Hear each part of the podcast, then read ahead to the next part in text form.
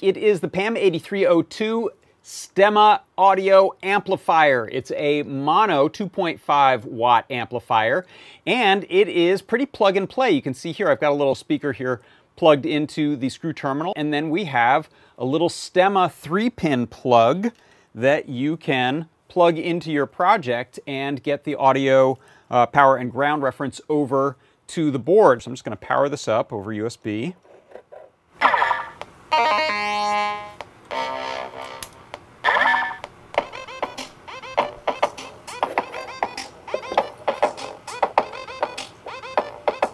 Let's see, I can adjust the volume down and up. Zero, one, two, three, four, five, six, seven, eight. It is the Max 8302 Stemma Audio Amp.